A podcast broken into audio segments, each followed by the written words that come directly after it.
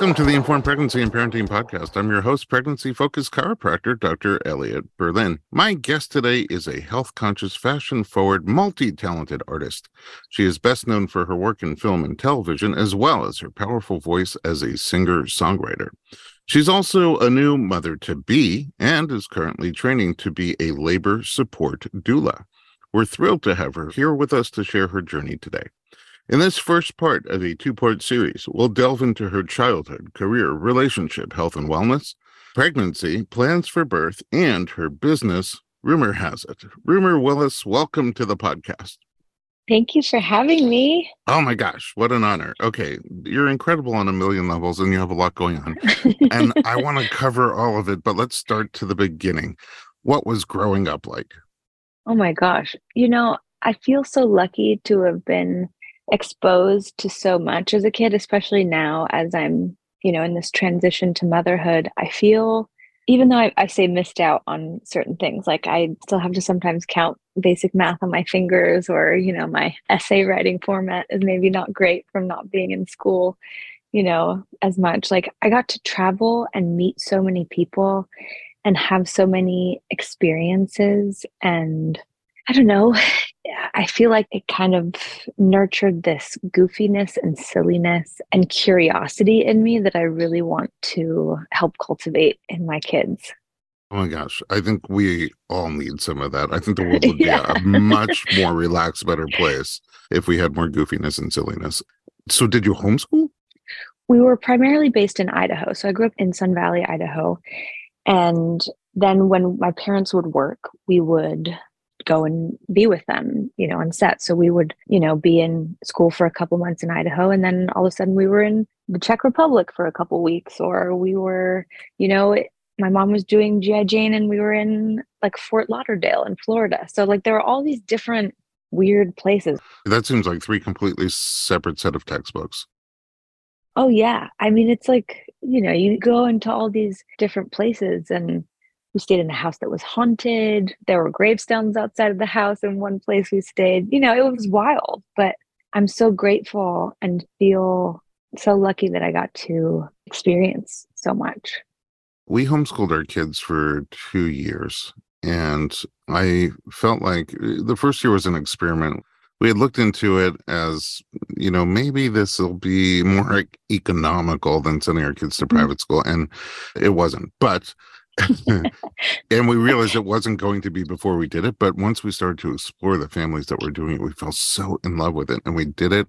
And then we realized, okay, it takes six months to get the swing of things. And, yeah. you know, we didn't really get a full experience. So we did it for one more year. But the coolest things were like, instead of opening up a book to learn how the post office works, literally going to the post office and saying to them, you know, I'm trying to teach my kids how mail works is there anything you can show them? Can we see anything about the process? And they would take you in the back and you could just see all the sorting machines and all the people working what they're doing. And, wow. and there was a supervisor there who was just more than excited to show how from the minute the mail gets there or the package gets there, all the processing and how it goes to the trucks and which ones are routed to airplanes and it was just like a whole different experience and it sounds like that's how you learned about life so yeah you might have to count on your fingers but i mean invaluable kind of life lessons well i do think it's important and to your point i would have loved in school to have had you know this is how you apply for I don't know, like how to balance your checkbook. Not that people use checkbooks that much anymore, but you know, this is how you create a budget for yourself. This is, you know, maybe teaching you about nutrition or just so many life skills that I feel like I would love to have had included in a curriculum that I now would hopefully try and find a way to supplement for my kids in some way. Well, I mean, pros and cons to both, but most people get the didactic education, not so much real life. And maybe you were heavy on the real life side and not so didactic. So perhaps a balance, a balance in there. Exactly. Okay, so then how did you get started in your career? I I think just from growing up on sets, it was all I ever wanted was to just do what my parents did because it just was this entryway into this world that you could be anything, you could, you know, you could completely transform yourself, whether it be with a wig or a costume. And you know, it's like a very high class version of getting to play pretend as a kid. And there was something about it, even from a young age, that I just was so drawn to. And I've always sung and was putting on shows. And I think that's just kind of part of my personality. I'm such a, you know, performer. And even the way I talk, I talk with my hands so much, you know? and so I couldn't imagine anything else when I was a kid growing up. And so I got to be in a couple different movies with them when I was growing up. But they really wanted me to finish school and not do, you know, a GED or something like that, which I'm glad on one hand, but I also wish that I could have started learning the tools and the craft of acting from a younger age so that I could have really implemented that discipline in myself as I got into my 20s and was a little like, woo. At what point did you start to study the craft? I went to about a semester of college at USC and I just wasn't happy. And I just was feeling really unfulfilled. So I kind of came back to my mom and I said, Listen, can I create my own school that I'm accountable to? Mm-hmm. And so I got a job working at Marc Jacobs as a salesperson. And then I did singing, acting, and piano lessons like twice a week. And then I was auditioning for movies and TV because that's what I really wanted. So during that time, I ended up leaving college and I ended up getting my first kind of like acting job separately of my parents. And then it just kind of started going from there. Did you do more training with your acting? Over the years, this and that, but I got a bit derailed in my 20s, I think, because I was so, I don't know, I was just all over the place. Like I wanted to work, but I kind of felt a little bit ungrounded in exactly what I wanted to do. And I have a tendency to get a bit distracted, It's definitely a little bit ADD. so I didn't have that hunger to really get out and dedicate myself in the way that I think now I would want to. And is there a defining moment for you where you felt like, wow, this is big? I have momentum? Well, I think a few in different ways. You know, I did a movie called The House Bunny that really was like probably the biggest studio kind of thing I had done, which was super fun.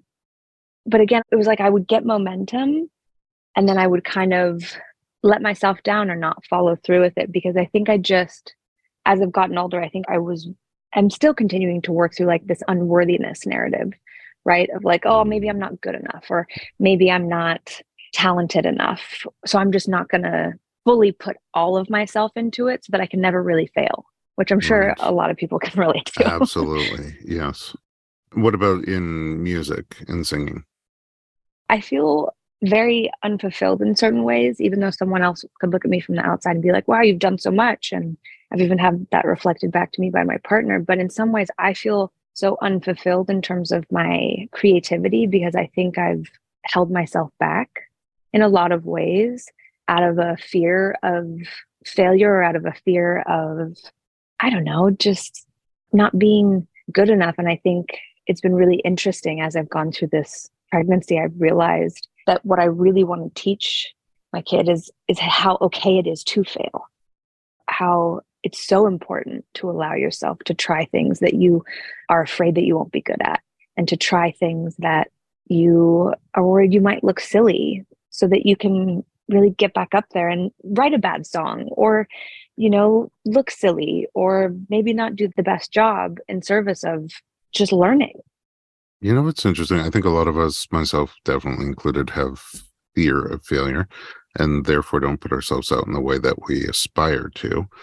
But not everybody's really so self aware about it. and even those of us who are more self aware about it, not so comfortable talking about it. And I don't know if that's motherhood kind of pushing you to think and process your own life and like how you want you know your kids chapters to be different than yours or if that's how you are in general. But i find you to be a pretty deep thinker.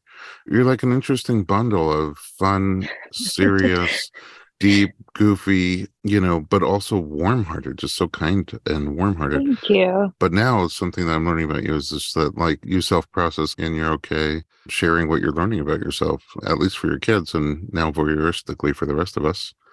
Well, I think it's important. I think it's important to be able to own it in a way so that if you just try and hide it and pretend like I did that for so many years, I was like, I am trying my hardest. But the truth is, I wasn't. And the only way that I can actually change that behavior is by acknowledging it. And I think to your point, like a lot of it was I got sober at 27 and I wasn't working as much because I was kind of all over the place. And then I really deep dived into a lot of self excavation of old patterns of misidentifications and things. And so that has kind of been my journey for the last, you know, six years of working here and there, but really just working on myself. And in a weird way, I feel like might be woo woo for some people, but I feel like that I was almost doing preemptive work to prepare myself for motherhood. Oh, wow. I mean, actually, I don't think that's super woo woo, but if it is, fine. I hope you do more music. I think you I would like to. Powerfully beautiful, soft voice, and like you have so much heart in you that I think your music can be really moving and in some ways therapeutic for people. So I'm Thank you. gunning for the album. you mentioned, you know, kind of getting sober. What were you getting sober from? Um, I would say like alcohol and yeah, mostly alcohol. I would say. And it was even hard for me at the time when I was 27 to identify as an alcoholic. But I think that I was just really unhappy.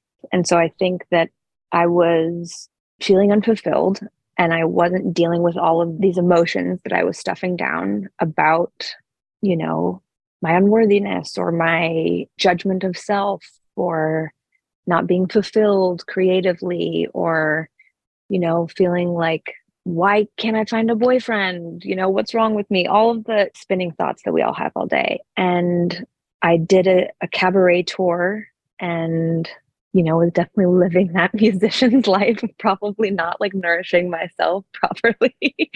and I just, I had this moment one night. Actually, it was New Year's. It was the day before New Year's or New Year's Eve.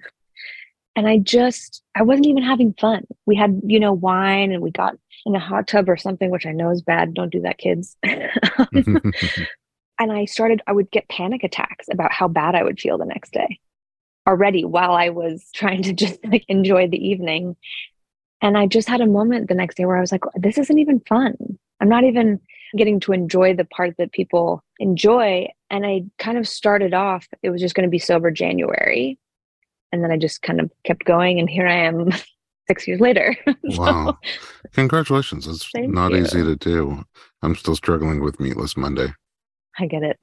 I'll get there. I'll get there. Sugar is my other one that my, my sugar free Sunday. Ooh.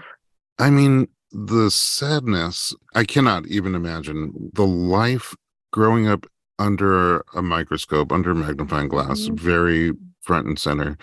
First child to two blockbuster actor parents, always in the spotlight. And number one, I could see how anyone would be like, maybe I'm an imposter. Maybe I'm I'm not a great yeah. actor. Maybe I just know people. And then also like not really getting a chance to sort of develop on your own or like, I don't know, did you have zits as a teenager and oh everybody oh my saw? God, yeah.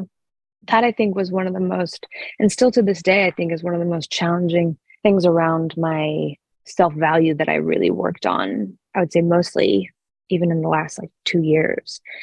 Because, you know, when you're having an awkward phase when you're 14 and then there's paparazzi taking photos of you and, you know, you don't look great or you're just trying to figure out your style or, you know, or whatever it may be. But people were nasty. People said horrible, horrible things about the way that I looked, about how ugly I was. Like the onslaught of negativity, especially about my appearance, was so devastating to the way that I viewed myself and the way that I was holding the same perception that some like troll on the internet from God knows where, just throwing an offhanded comment, not thinking about it. And I think that also played a huge part in just all of that not wanting to like fully dive in and put myself out there because it just felt like I was setting myself up to just get torn apart, really, in a lot of ways. And, you know, the internet has only grown.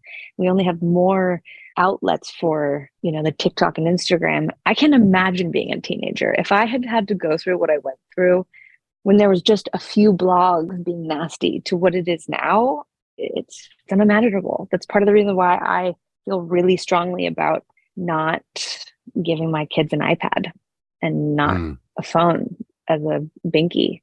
Yeah, interesting. I mean, our kids were exposed to screen time, but they don't get devices until they're in high school.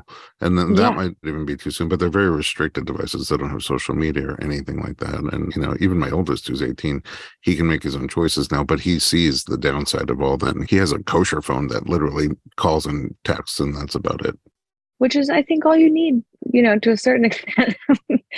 I do think it's important to expose them, but at the same time, you know, I think that there's just got to be a bit, I don't know, of understanding I think if you can really build up and focus and showing by example, that's the biggest thing that I learned that I really want to impart on my kids is you could tell your kid they're beautiful, you could tell their kid how amazing they are, but if you don't reflect that with how you treat yourself, it means nothing. That's so powerful and such a big life lesson. I only really started coming around to that literally this year and I'm years and years ahead of you. That's so powerful. Rumer, let's take a little break and we'll be right back.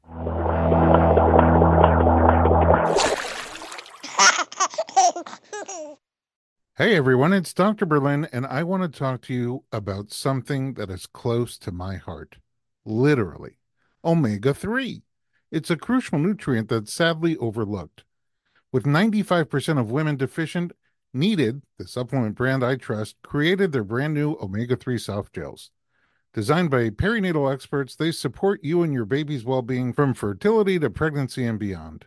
Unlike other brands, Needed's omega 3 is sustainable, pesticide free, and third party tested for purity. Plus, my favorite, it has a milder taste and smell, perfect for sensitive mamas. Don't wait. Visit thisisneeded.com and use code Berlin to get 20% off your initial order. Experience the needed difference, consciously crafted for your health and the planet.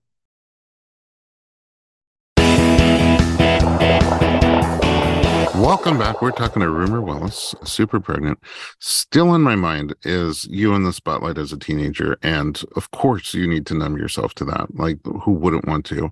sounds like you chose alcohol as your numbing agent of choice. Mm-hmm. But even after like sober January, how do you recover from that? And also, still, granted by choice now, somewhat in the spotlight.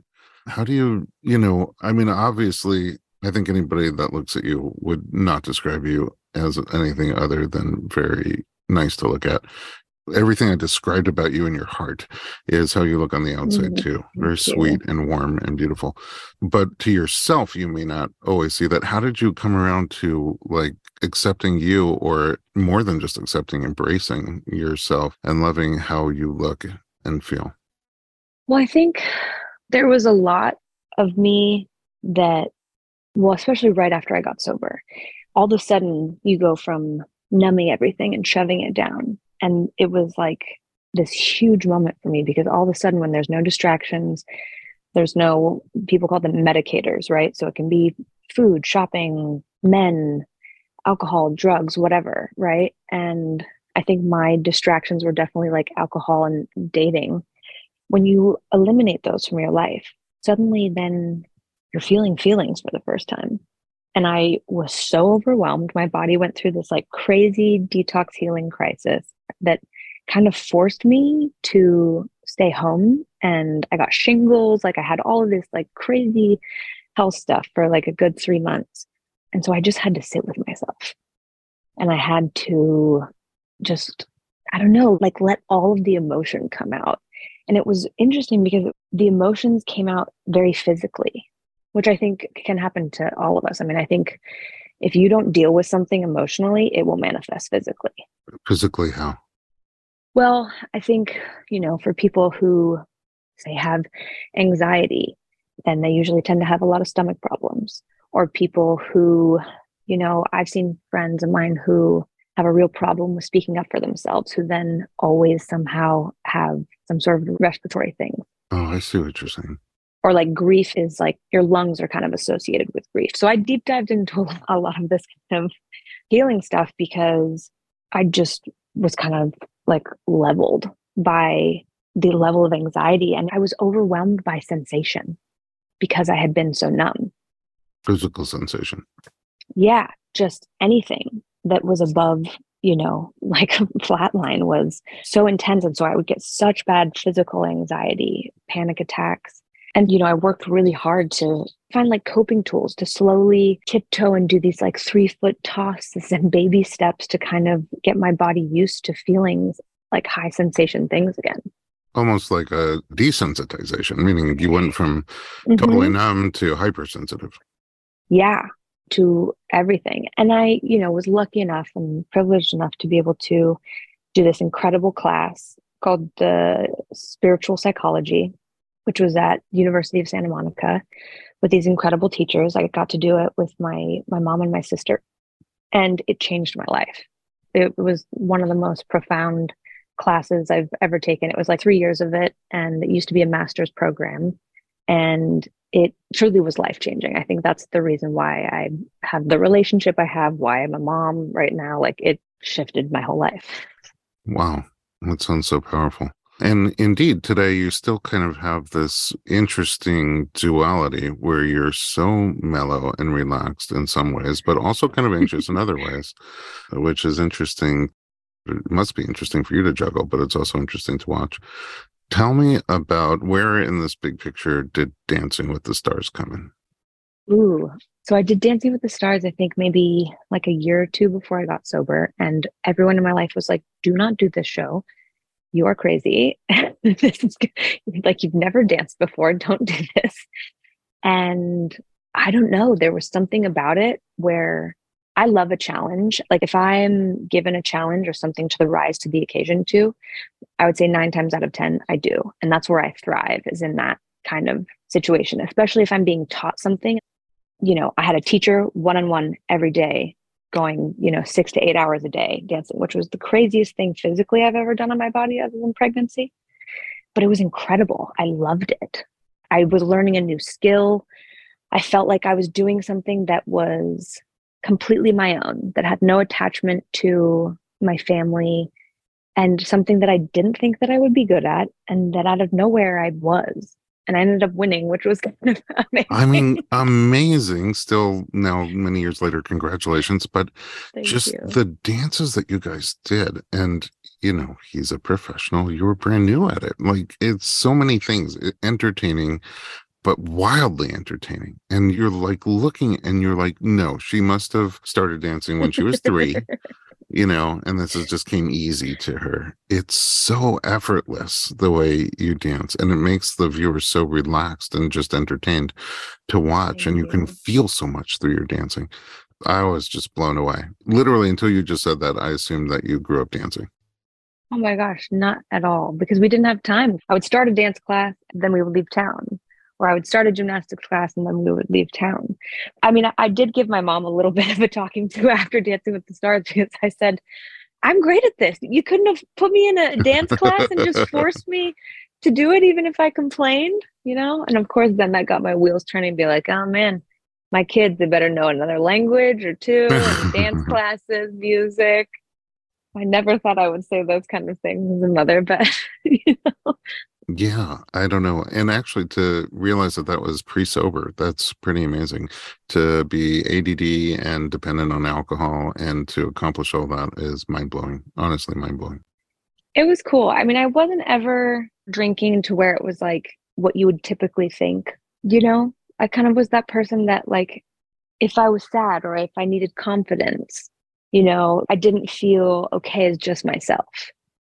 Sure, but what larger spotlight than Dancing with the Stars? I, so I know it's like I feel like I have two people inside of me. Sometimes it's there's one true. who's, who's like so calm, so relaxed, and then the other is this like hyper vigilant anxious control freak and I'm trying to integrate them gently so that they can fuse. You're fusing them together.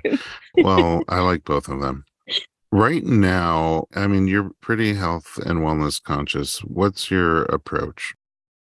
Well, I think when I got sober and I just saw all of these things that I like, I'd never had anxiety, like I said before, and I just wasn't in tune with my body at all before that. Wasn't conscious of what I ate, taking vitamins, taking care of myself. And that really shifted because I'd never really been sick like that before. I'd never really had all of these health things. I rarely ever got a fever or got sick like normal people, you know, in in the just scope of a year. And so I really started paying attention to, okay, well, what am I eating? You know, I stopped kind of eating gluten and sugar. And I just really tried to pay attention to what I felt I needed. I mean, I was so bad. I used to never even like drink water. I would maybe have like one bottle of water in a day.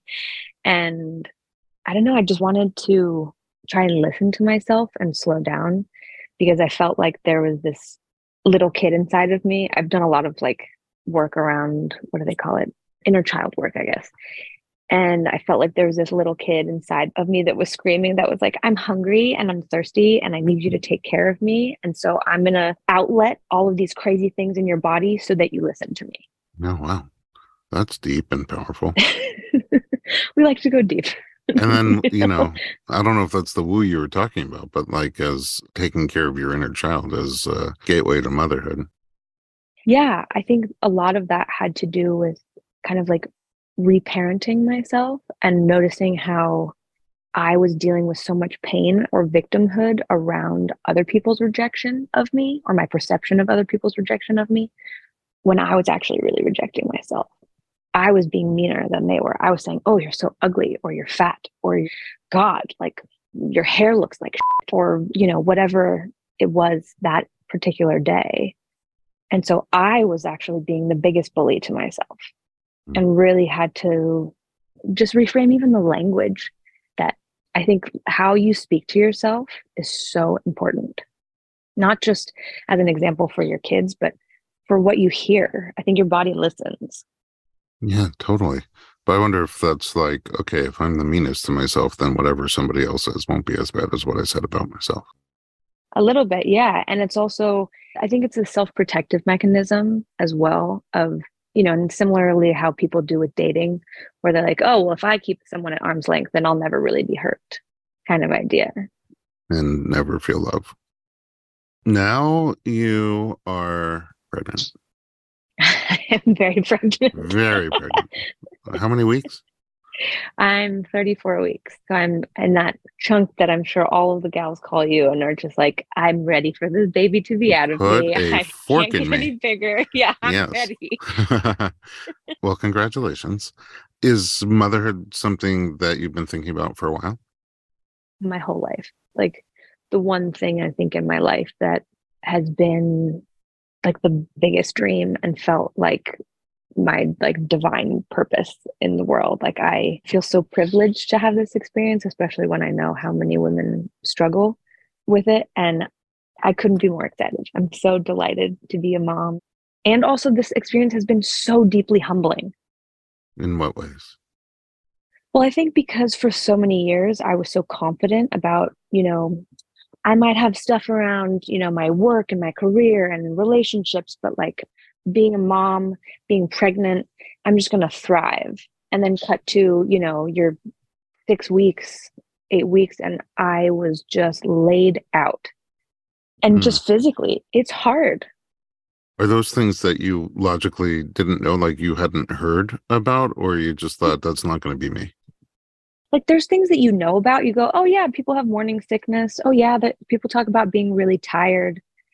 But i think the biggest thing for me was being so emotional and having the hormones like you have to surrender. Like you are not in control of your body. You are not in control of your emotions. You are not in control of anything. And that the part of me that is a bit more perfectionistic and kind of has that desire to control I just felt like the rug just got pulled out from under me. And it was challenging because I felt so much shame because I was like, oh my gosh, this thing is happening to me that I've wanted my whole life, that I'm so unbelievably happy about. And also, it's really hard physically. And then again, in that same position of like being mean to myself and battling myself, of like seeing all my friends who were pregnant and seeing people on Instagram being like, oh, I'm delighted and I'm having the best day and I, I feel so connected to my baby. And I'm over here being like, I feel like I'm on a mushroom ayahuasca journey every day. I'm lightheaded.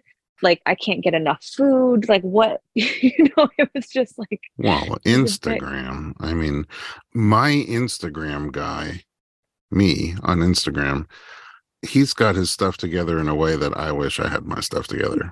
I mean, my New Year's resolution is to be more like my Instagram guy. and so if we're using Instagram as a barometer of what reality is like, we're going to always be a little bit let down. But even just thinking about here's a beautiful thing that I've realized about myself. I have the most unbelievable imagination. And I think that's from being a little kid traveling places and seeing things. And I can paint a picture of a fantasy or of a plan that I have or manifest it right. But then I noticed, and this has been something I've been working on, especially during my pregnancy, it's come up as a big lesson of when reality doesn't look like the picture, all of a sudden I get so thrown off. So I had all of these ideas about how I would be so comfortable and easeful being pregnant. And you know, I'd painted this whole picture for myself, and I'm not going to find out the gender, and my sister's going to be there, and I'm going to have a home birth, and all of these things. I'd painted this elaborate picture, and then all of a sudden, I'm dealing with how it really feels to be pregnant and how physically taxing it is, or feeling challenged to connect with my baby in a way that I didn't think would happen to me. And then being so caught up in the fact that it didn't look like how I thought that I couldn't even allow myself the grace or the dignity to adjust to the reality. I have now, but it, it, it took a while, you know? That's also very powerful. But I think that's the Instagram phenomenon, you know, on steroids. The fact that we have a vision of what things are. And it's sort of a combination of the fact that sometimes those are not just rooted in reality. They're just, you know, very airbrushed experiences put out there as if this is my life. I mean, I know people who are going through huge, bloody relationship battles and on the verge of divorce or worse. And, you know, they're still posting to my loving honey bunny boo boo yeah. on our anniversary day, you know. So, you know, you have to sort of take that reality as not really probably reality to begin with, but then also to be fair in your assessment, it's hard. It's hard. Yeah, I think you're my new therapist.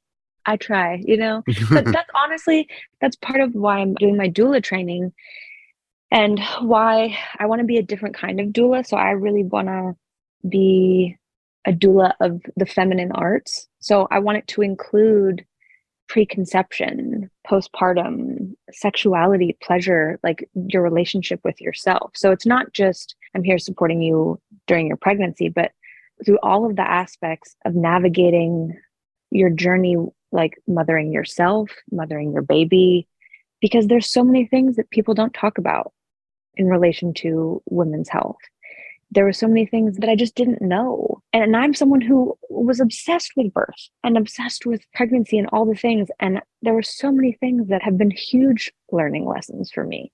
You know, I didn't expect to, I didn't know. Like, I had moments where I was so hot during my early pregnancy, or people don't say, hey, you really have to eat like every two hours, always have a snack. Or just like, it might be challenging for you to connect with your baby at the beginning, and that's okay. There were just things that I wish people talked about more. I, I was talking to someone the other night who was postpartum and was saying, you know, it was really hard for me. And you hear all these stories of women saying, oh, I've never felt a love like this in my life. And she said, I do love my child, but it took me a while and I was challenged. And so I think that I just want to create a space where there's a dialogue and an openness for people to be able to come and share their experiences without judgment and so that you can feel less alone and you I don't have to then have that judgment i mean dfa doula of feminine art sounds like incredible and like you're the right person to pioneer that but don't leave us out. I think men need your wisdom and insight too. DMA. You love men. Oh my gosh, I would love that. Yeah. And inviting men into the conversation, inviting partners into the conversation, inviting family. Hey, this is how I need to be supported. Hey, this is what would feel good because pregnancy can be so isolating. And I think that we have to teach people how to take care of us. Starting with us. Exactly. Starting um, with yourself. let's take a little break. I'm going to have to listen to this episode like three times to get everything I can out of you. Let's take a little break. When we come back, we'll talk about your imminent birth and the plans you have for it.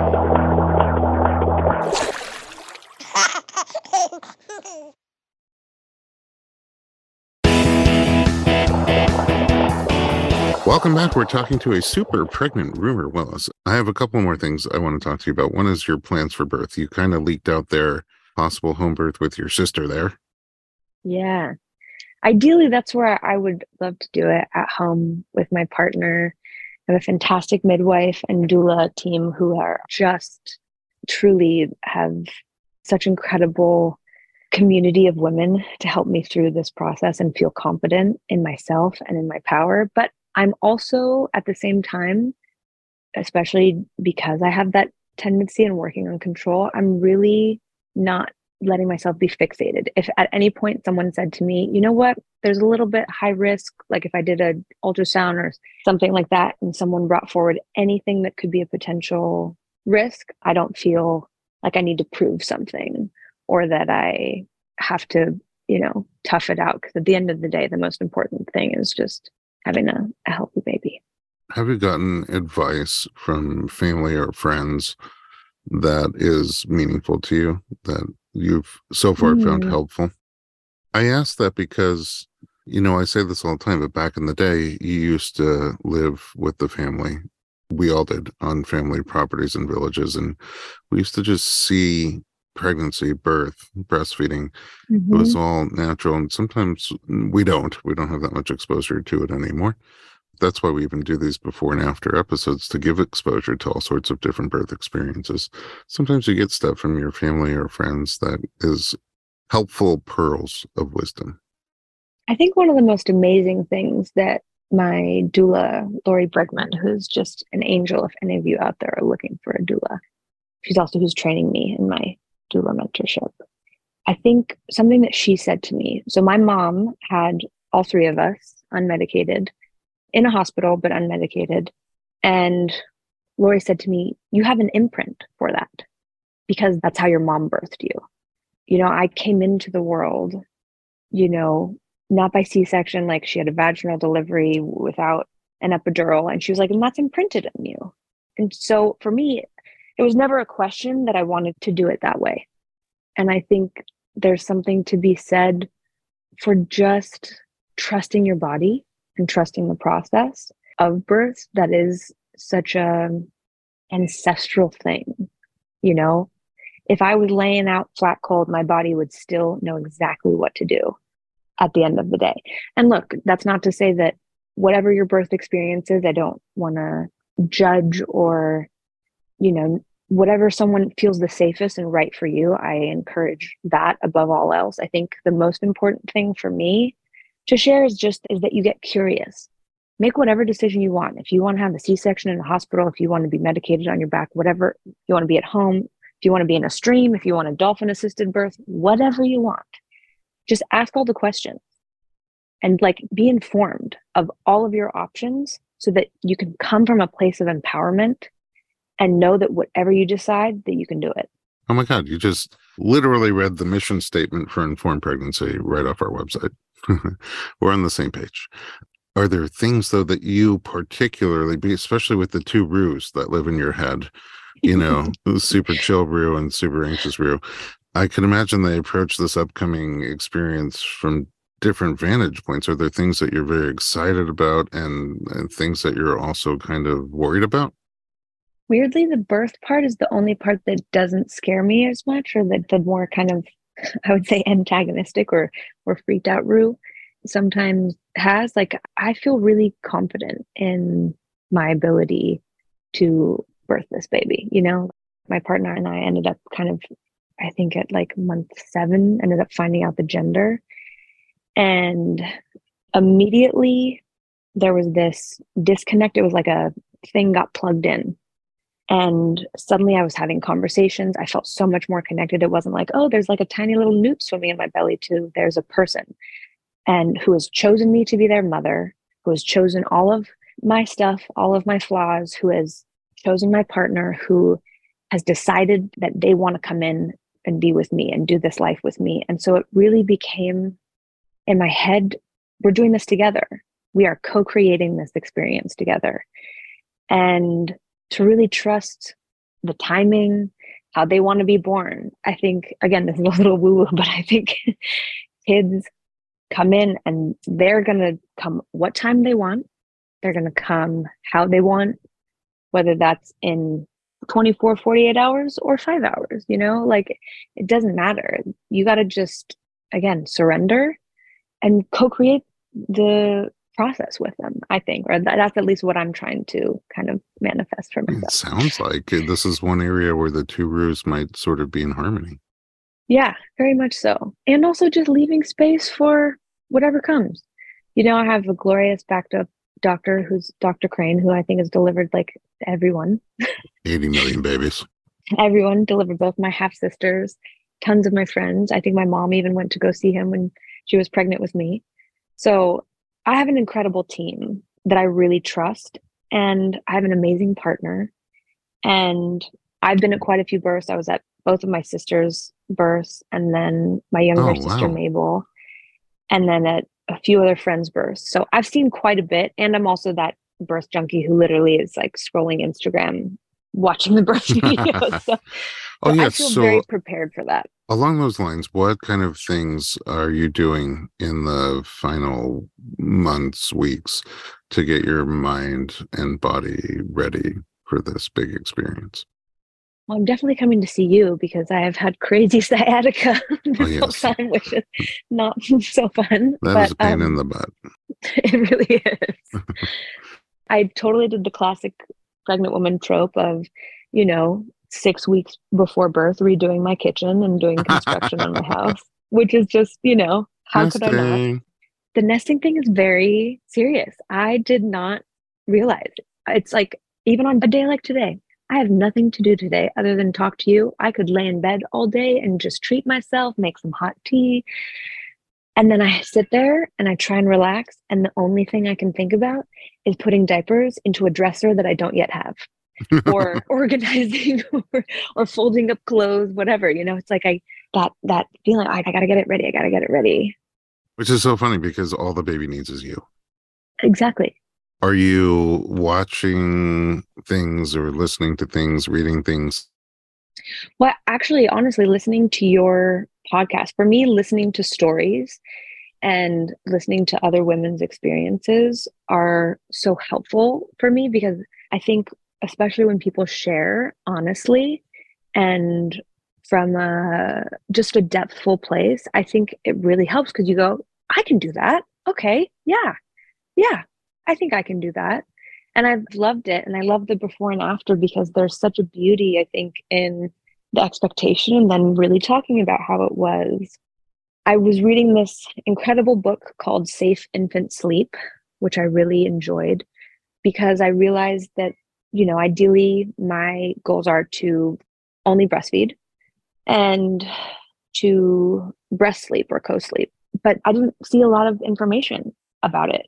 And I know that there are obviously risks involved, but again, I wanted to be informed. I want to know everything. I want to be able to make a decision from a place where it's not just based on fear, because I don't like operating out of a place of fear. I don't. I think that it's unhelpful. I think that We've seen a lot of it in the last couple of years of just projection and judgment and resistance. And I think that each mother should be able to make a choice about what's right for them, what's right for their family. And it's helped me a lot in certain ways. Like I didn't used to think that I would be a mom who cared about what kind of pillows I have or the mattress I have or the chemicals in them or you know, how to sleep with your baby or what kind of food or what kind of cleaning supplies I have in the house. But I do, you know, because I've asked questions and I've been curious. I didn't have to get the RhoGAM shot because I asked questions, you know, and I found an NIPT that could test my baby's blood and I found out we have the same type. So normally they just give you that shot at 28 weeks, which is fine if you need it. And if I have to get it the next time I'm pregnant, then I will. But I didn't have to this time. Oh, so you and your partner are each incompatible? You're negative and he's positive? Yeah. Okay. We'll do an episode on that at some point and explain what that's all about. But that's the yeah. whole thing. If you don't have the information, you can't be a participant in decision making. What about film? Any of the documentaries? Oh, yes. I mean, the business of being born was a huge one. And I just actually got to go to an incredible luncheon with Abby and Ricki, who are celebrating the 15 year anniversary and doing a re-release with years. It's so crazy. Years. People assume still that that happened like two years ago when they watched the film, and she I must know. have a two year old. well, and I showed it to a friend of mine who's pregnant, who's about three weeks ahead of me, and she was going to do a hospital birth, and then after watching it, was like, I want to do it at home. Yeah, it's kind of amazing. Uh, now, having been in this field for 20 years with the business of being born out for 15, most people watch it at the very least they're like wait a second i need to do more homework and know mm-hmm. my options. Some of them are like oh i don't want that experience i want to give birth at home and some of them actually watch it and like okay i definitely want to give birth at the hospital but i need to know more. So it's a very powerful iconic film right now it's streaming on informed pregnancy plus along with a bunch of other films. I cannot tell you of our 350 episodes, I cannot tell you how many people bring up that film as like that is where I realized I need to have information and they got started on their empowerment journey. It's so important.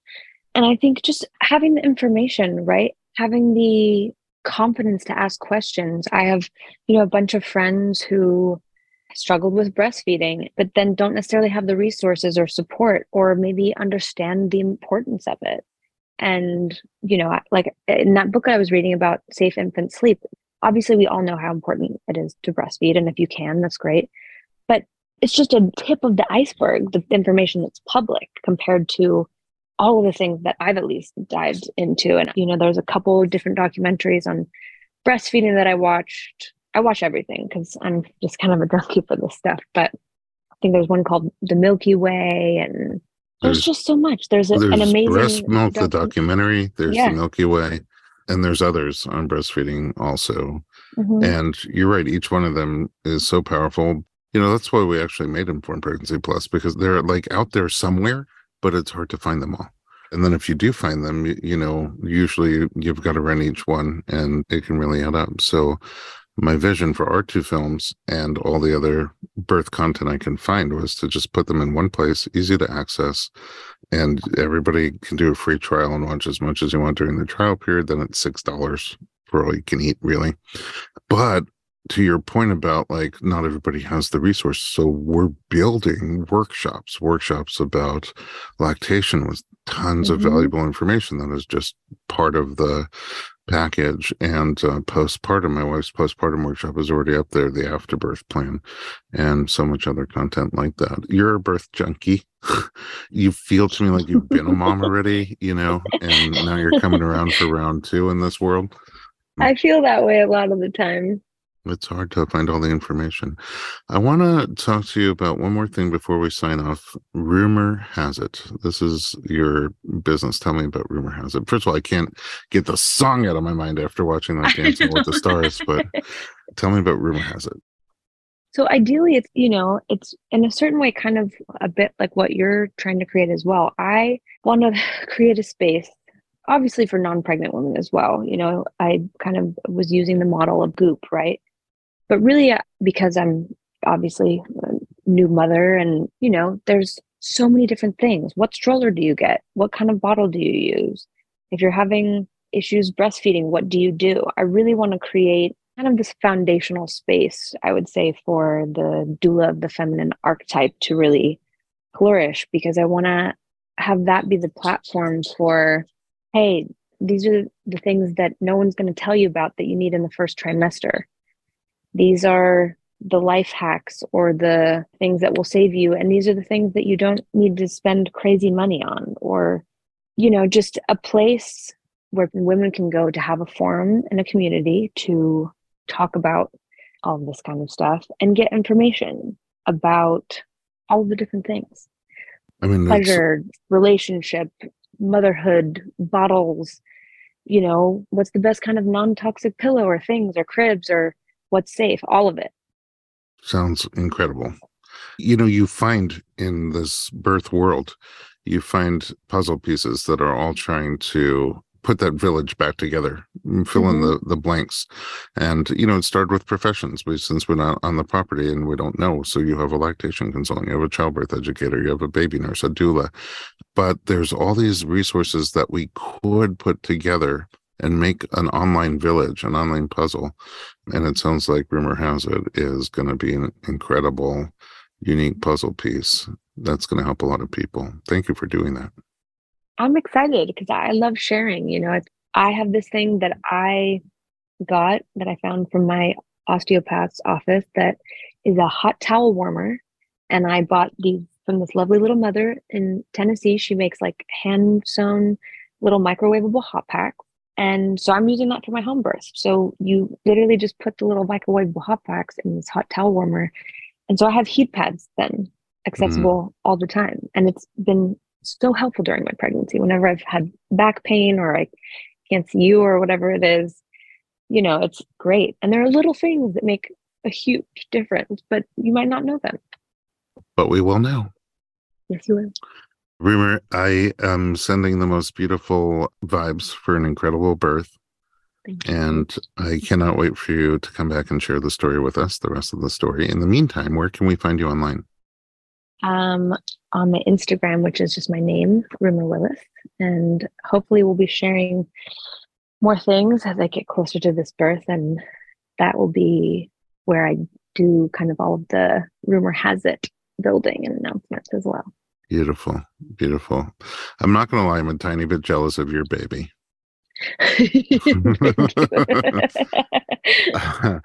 All right. If you want to find us online, you can find the podcast, you can find the blog, you can find Informed Pregnancy Plus, all at informedpregnancy.com.